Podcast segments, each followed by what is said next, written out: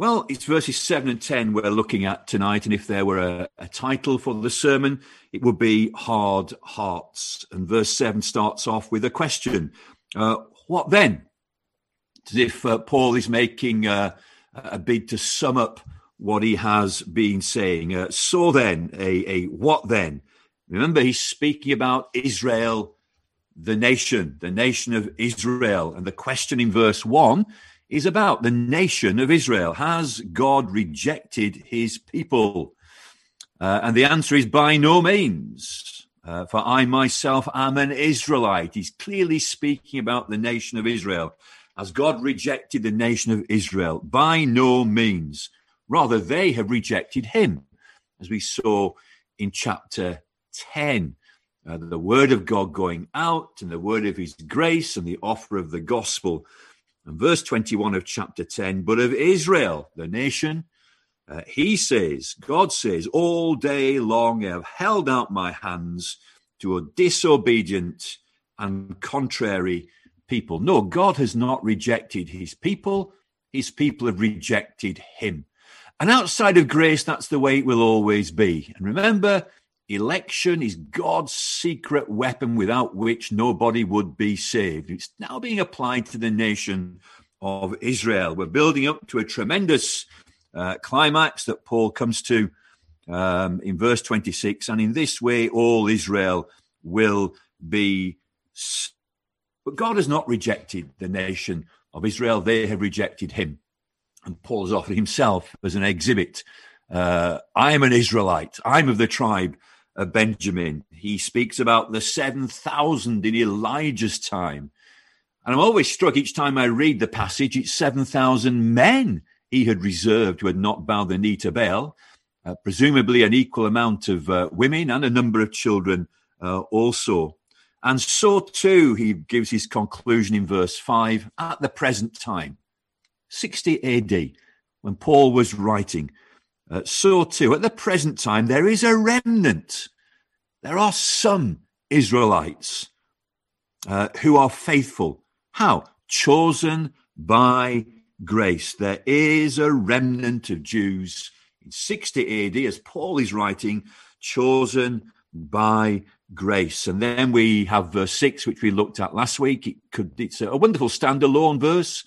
But in its context, Paul is emphasizing and re emphasizing and hammering home uh, grace.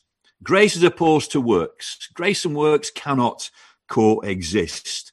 But if it is by grace, it is no longer on the basis of works. Otherwise, obviously, grace would not be grace. God's free gift of unmerited favor towards an undeserving people grace. And we saw last time it's a word which uh, Paul loves to use. 81 times he uses it out of the 120 times it's mentioned in the New Testament, 81 times. It's uh, Paul who is inspired to use this particular word. Then we come to the, then verse 7, 7 through to 10. It's as if Paul is now summing up uh, the situation with with Israel and what's been happening in Israel throughout the Old Testament times and what's happening to the nation of Israel uh, from the death and resurrection of Christ right up to the time when Paul is writing. And indeed, we could extrapolate that right up to today uh, also. So then, so then, Israel, Israel, uh, the Jews, the nation of Israel, Israel failed to obtain that which it was seeking. And what was national Israel seeking uh, by themselves? What does any person seek outside of uh, God's guidance and illumination? Well, the Jews were seeking a righteousness of their own, a righteousness by works. Uh, they were building their claim on God, their claim for a place in heaven, on their family background. Uh, Abraham is our father. They were claiming their right to God and to heaven on the basis of the law. We have the law. And Paul has been dealing with this throughout the book of Romans and recently in chapter 9. Uh, let me read from verse 31 onwards. Romans 9:31. But that Israel, what were they doing? Who pursued a law that would lead to righteousness, did not succeed in reaching that law. Why? Because they did not pursue it by faith, but as if it were based on works. They have stumbled over the stumbling stone. And the stumbling stone is that which uh, God had laid in Zion, that cornerstone, that great foundation. Jesus Christ, the Messiah, the Christ, the Son of the living God. Uh, Peter sees him and uh, makes that great statement You are the Christ, the Son of the living God. He is the only hope for us. It's not our works, it's all of grace through the Lord Jesus Christ. But the Jews, they stumbled on this. They were seeking their own righteousness. What then? Israel failed to obtain what it was seeking righteousness, self righteousness, righteousness according to the law or family descent. However, the elect obtained it, but the rest were hardened. The elect, remember, we're still on Israel, national Israel. Generally speaking, uh, the mass, the lump, uh, didn't obtain what they sought, but always within national Israel, there was a remnant, always a remnant throughout the Old Testament times, the 7,000 in Elijah's time. Uh, the, the many still in cities that Paul went to who did respond. They were a minority, but they were a goodly number. They are the elect, the remnant of Jews. They obtained righteousness, righteousness by faith in Jesus, not of works, but all of grace. Salvation by grace. Always been the same. Uh, Abraham saw it. Uh, Abraham believed God and it was credited to him as righteousness. Abraham, Isaac, and Jacob, um, Isaiah and Jeremiah, Enoch, Moses, David, Boaz. We can think of Gentiles who were incorporated into Israel, uh, Ruth and Rahab the harlot, uh, Naaman the leper, uh, always by sovereign grace. So Israel failed to obtain what it sought, righteousness according to works, but the elect obtained it by grace. The rest, the rest, those then and those now and any who pursue righteousness by works, what happens to them? Well, here it is. It's very powerful in verse 7. What then? Israel failed to obtain what it was seeking. The elect obtained it, but the rest were hardened. The rest were hardened. It's a powerful word here for, for hardened. Uh, poros, there's um, a Greek island, Poros. I visited that, and it's a, a rocky outcrop in the Aegean Sea. Uh, poros uh, rocky, calloused, um, seeking a righteousness of their own, self righteousness. Uh, what happens to such who pursue such an avenue and reject grace? Well, they become hard, uh, hardened. So here's a lesson. Those Jews, it's particularly speaking about the Jews then, here in chapter 11, we're thinking about national Israel Israelites, uh, the Jewish nation and race. So any Jew or anybody, we can apply it then to the Gentiles, to the whole world. Any who insist on pursuing their own way of salvation are hard to the gospel. They're hard to the gospel. And they've been going this way for years, and they hear the gospel and they are opposed to the gospel. They are violent against the gospel. Uh, they become scoffers and mockers of the gospel as they continue down this road. To them, the gospel is foolishness. To them, the gospel is weakness. To them, the gospel is something they stumble over. You can thank God that uh, the Jews stumbled, but not in such a way that they would never recover. But that comes a little bit later on in the passage. What we notice here is a, a great truth. Those who harden themselves to the gospel, uh, God will confirm in their position. God hardens them further. Those who harden themselves and reject God's light in the gospel find that God confirms them in their position. We've seen this in Romans chapter 1 several times. People rejecting general revelation. Romans 1:24 Therefore God gave them up in their lusts of the impurity of their of their hearts to impurity and to dishonor themselves. Verse 26 For this reason God gave them up to dishonorable passions. Verse 28 And since they did not see fit to acknowledge God, God gave them up to a debased mind to do what ought not to be done. As we harden ourselves, God confirms that hardening. We've seen it with Pharaoh. Uh, God hardened his heart. Why? Well, he'd already hardened his own heart. And then Paul supports his position and arguments with scriptures from the Old Testament. There are two quotations here. The first one, which is here as verse 8, is Deuteronomy 29, verses 2 to 4, and also a reference to Isaiah 6 and verse 9. God gave them, God, God hardens them, as it is written, verse 8. God gave them a spirit of stupor, eyes that would not see, would not see, ears that would not hear. There's something of a rebellion here. I've got eyes to see, but I will not see. I have ears to hear the sweet sound of the gospel, but I will not hear. And he says this continues down to this very day. So from Deuteronomy, the very time when Paul is writing, it's appropriate then. So he selects this verse from Deuteronomy and says it still applies today.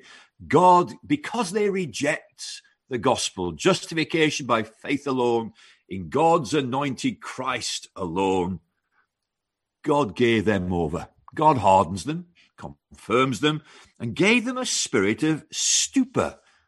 What an interesting word.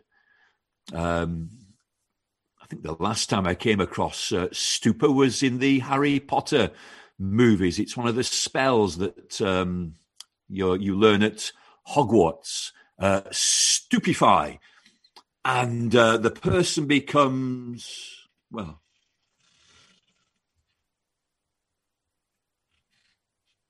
Oblivious to the world around about them. They're in some sort of an insensibility. The Greek words uh, katanyxis, uh, insensibility. A drunkenness comes about such a person, a lack of feeling, uh, a numbness. And here the tragedy is a, a spiritual numbness, a numbness to the gospel. Uh, it was the case in the Old Testament times, the case in 60 AD as Paul is writing. Why such opposition from the Jews? Well, God has confirmed them in their inexcusable hardness, and He's given them this uh, spirit of stupor uh, eyes that would not see, ears. We, we learn at the stoning of Stephen, he's before the Sanhedrin, uh, as, as Stephen is witnessing to them, and behold, I see the heavens opened and Jesus standing at the right hand of God. They put their fingers in their ears and they rush towards him. It's not that they could not hear, it is that they would not hear. Something very powerful about this. And we can apply it right across the board. It's centered on the Jewish nation here, but we can apply it to every single human being. Here's the warning if we fail to respond, if we harden our hearts against the gospel, God will confirm us in our hardness. And I believe this is the center and the heart of what uh, is called blasphemy against the Holy Spirit. Uh, Jesus preaching and giving out stern warnings in Luke 12 and, and verse 10. Uh, all blasphemies uh, uh, will be forgiven men uh, apart from blasphemy against the Holy Spirit. Well, what is blasphemy against the Holy Spirit? People wonder, wonder and worry about this. Have I committed it? If you had, I tell you, my friend, you wouldn't be worried about it. There'll come a day when you will worry about it. But in this life, you're hardened. You're in a spirit of stupor. Uh, your eyes will not see, your ears will not hear, uh, and uh, you will not obey. And you really couldn't care less, and you will mock and you will be opposed to the gospel. If you're concerned that you've committed this sin, you have not committed this sin. I, I, I would emphasize again the quotation is this God gave them a spirit of stupor, eyes that would not see, ears that would not hear. Reminds us, reminds me, reminded me, so I jotted it down, of Matthew chapter 23. I often go here, it's such a wonderful uh, verse. It reveals the heart of Jesus Christ and the heart of God, uh, where he's approaching Jerusalem. And how does Jesus Christ feel about the, uh, the, the bulk of the nation who will reject him? Well, be in no doubt. Oh, Jerusalem. He repeats it. Jerusalem. Something very powerful there. There's a real pathos now. You put your own name there. If you're not saved yet, put your own name there. If you are saved, but you're getting hard, put your own name there. Oh, Jerusalem, Jerusalem, the city that, here's how opposed they were to grace. Killed the prophets and stoned those who were sent to it. That's them. They've rejected him. Has he rejected them? Certainly not. How often would I? This is Jesus. This is the Son of the living God. This is the darling of the of heaven, Prince of glory. How often would I, would I have gathered your children together then very warmly put, as a hen gathers her brood under her wings. And you were not willing. You see, I would, says Jesus, and there's a mystery here, but you would not. It's not that you could not, you would not. Oh, Jerusalem, put your own name there. Christian, put your own name there. Unconverted, put your own name there. I would. What's the problem? You were not willing human responsibility. If you end up in heaven, it's all the grace of God. If you end up in hell, it's all of your sin and your hardness of heart. I was willing, but you were not. And therefore we get this. See, your house is left to you desolate. But the next verse we might not fully understand, but it's a very gracious verse. For I tell you, you will not see me again until you say, Blessed is he who comes in the name of the Lord. Although they're rejecting him and they're hard, there will be a time, there will be a time when that will not be the case. And they will say, Blessed is he who comes in the name of the Lord. I don't want to get too far uh, ahead of myself, but it is a glorious, glorious truth. And then Paul quotes now Psalm 69 verses 22 and 23. He takes the case of David. Now, here's David in the Old Testament times, and all around about him is cold, dead uh, religion. Uh, many who uh, don't see the way of grace, but in the midst of all this, David is a, a man after God's own heart. But all God, know, all David knows is opposition from his father-in-law Saul, and in his own family Absalom, many who would seek to bring him down. Many were his enemies. But David is seeking God. He's seeking to know the face of God, and he knows that the way of salvation is all of grace. He speaks in Psalm 69 about redemption and the necessity of a, a, a ransom being paid. And the reality is it's only through through grace, but all around about him there is dead religion. He's persecuted, attacked, and he's hated. The psalm is messianic, and it's speaking about great David's greatest son also uh, through the prophetic eye, who was uh, despised and rejected of men, a man of sorrows and acquainted with grief. But he came to do poor, helpless sinners uh, good.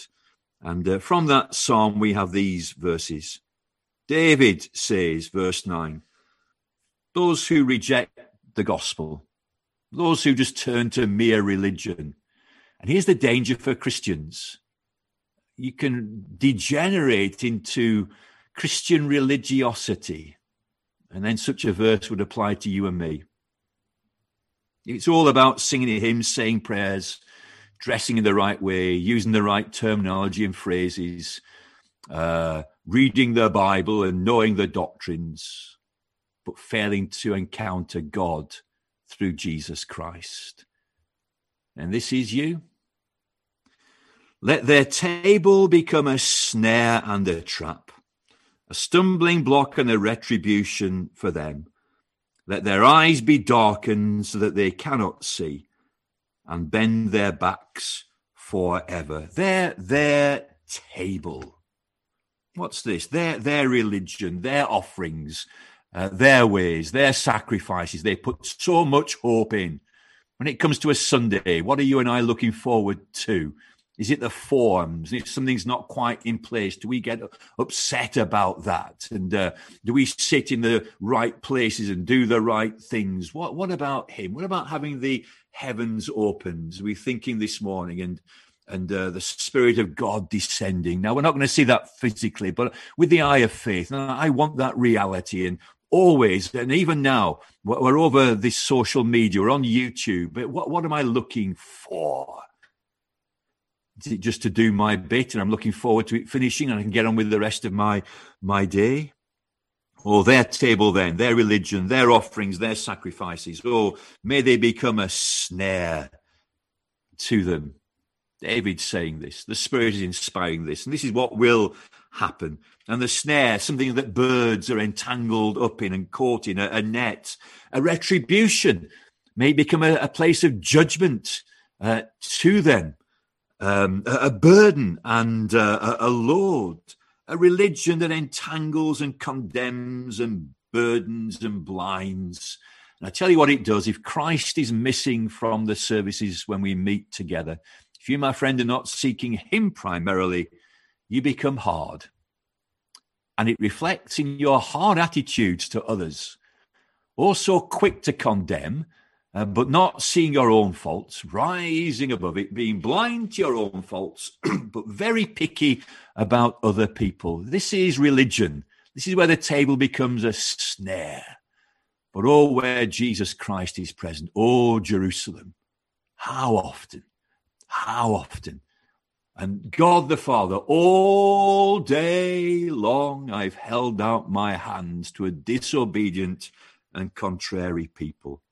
Well, let's conclude with some uh, applications. The first one is a very brief one because it applies to the nation of Israel. And that's what Paul is primarily thinking about as he writes this particular section. The gospel is for the whole world, but he's dealing with a particular question.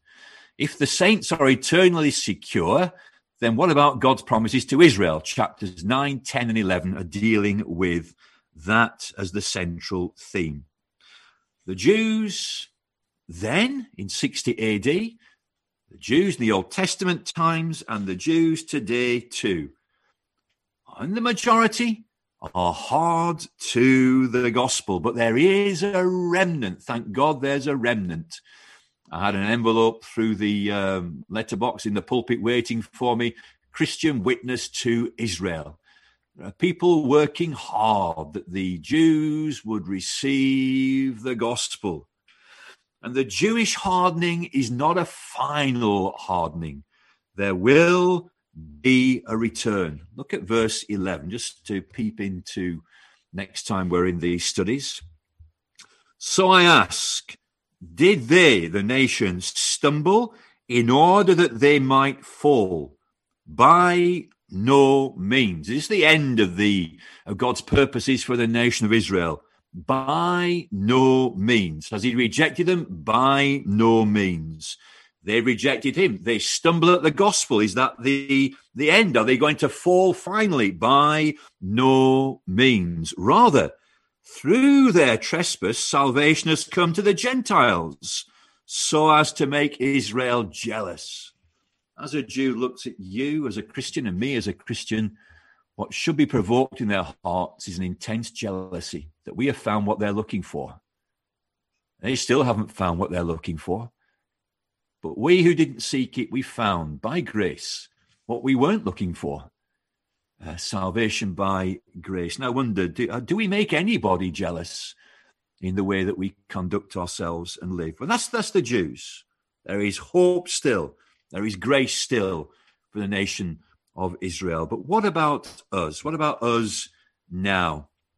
The central lesson from these passages here, uh, how God deals with uh, those who refuse the gospel, how he will deal with Christians who harden their, their hearts. Well, don't toy with God. Don't toy with God and his salvation. Always treasure it highly.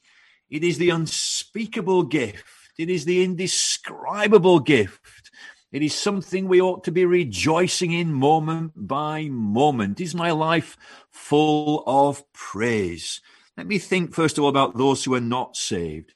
Do not harden your hearts.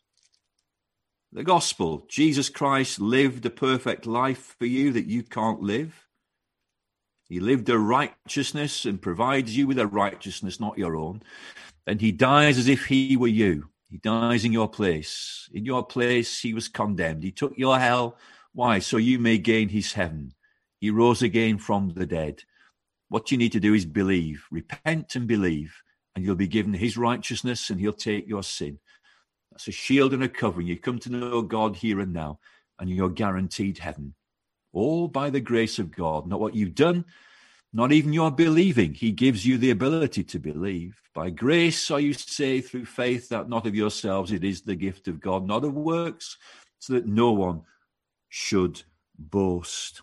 But if you hear this gospel, and you are hearing it right now, and you're not yet saved, Hebrews 3 and verse 7. Therefore, as the Holy Spirit says, today, if you hear his voice, do not harden your hearts, as in the rebellion. Do not harden your hearts. Hebrews 4 and verse 7.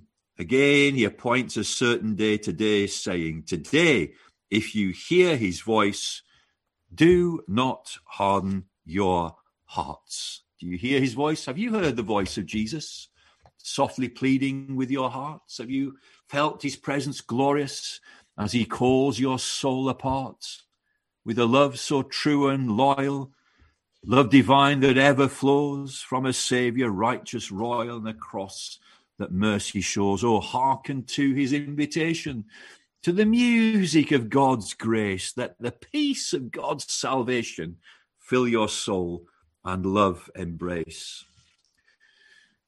But I imagine for the majority of us here tonight, we are professing believers, we are saved. Stay soft. All right, stay soft.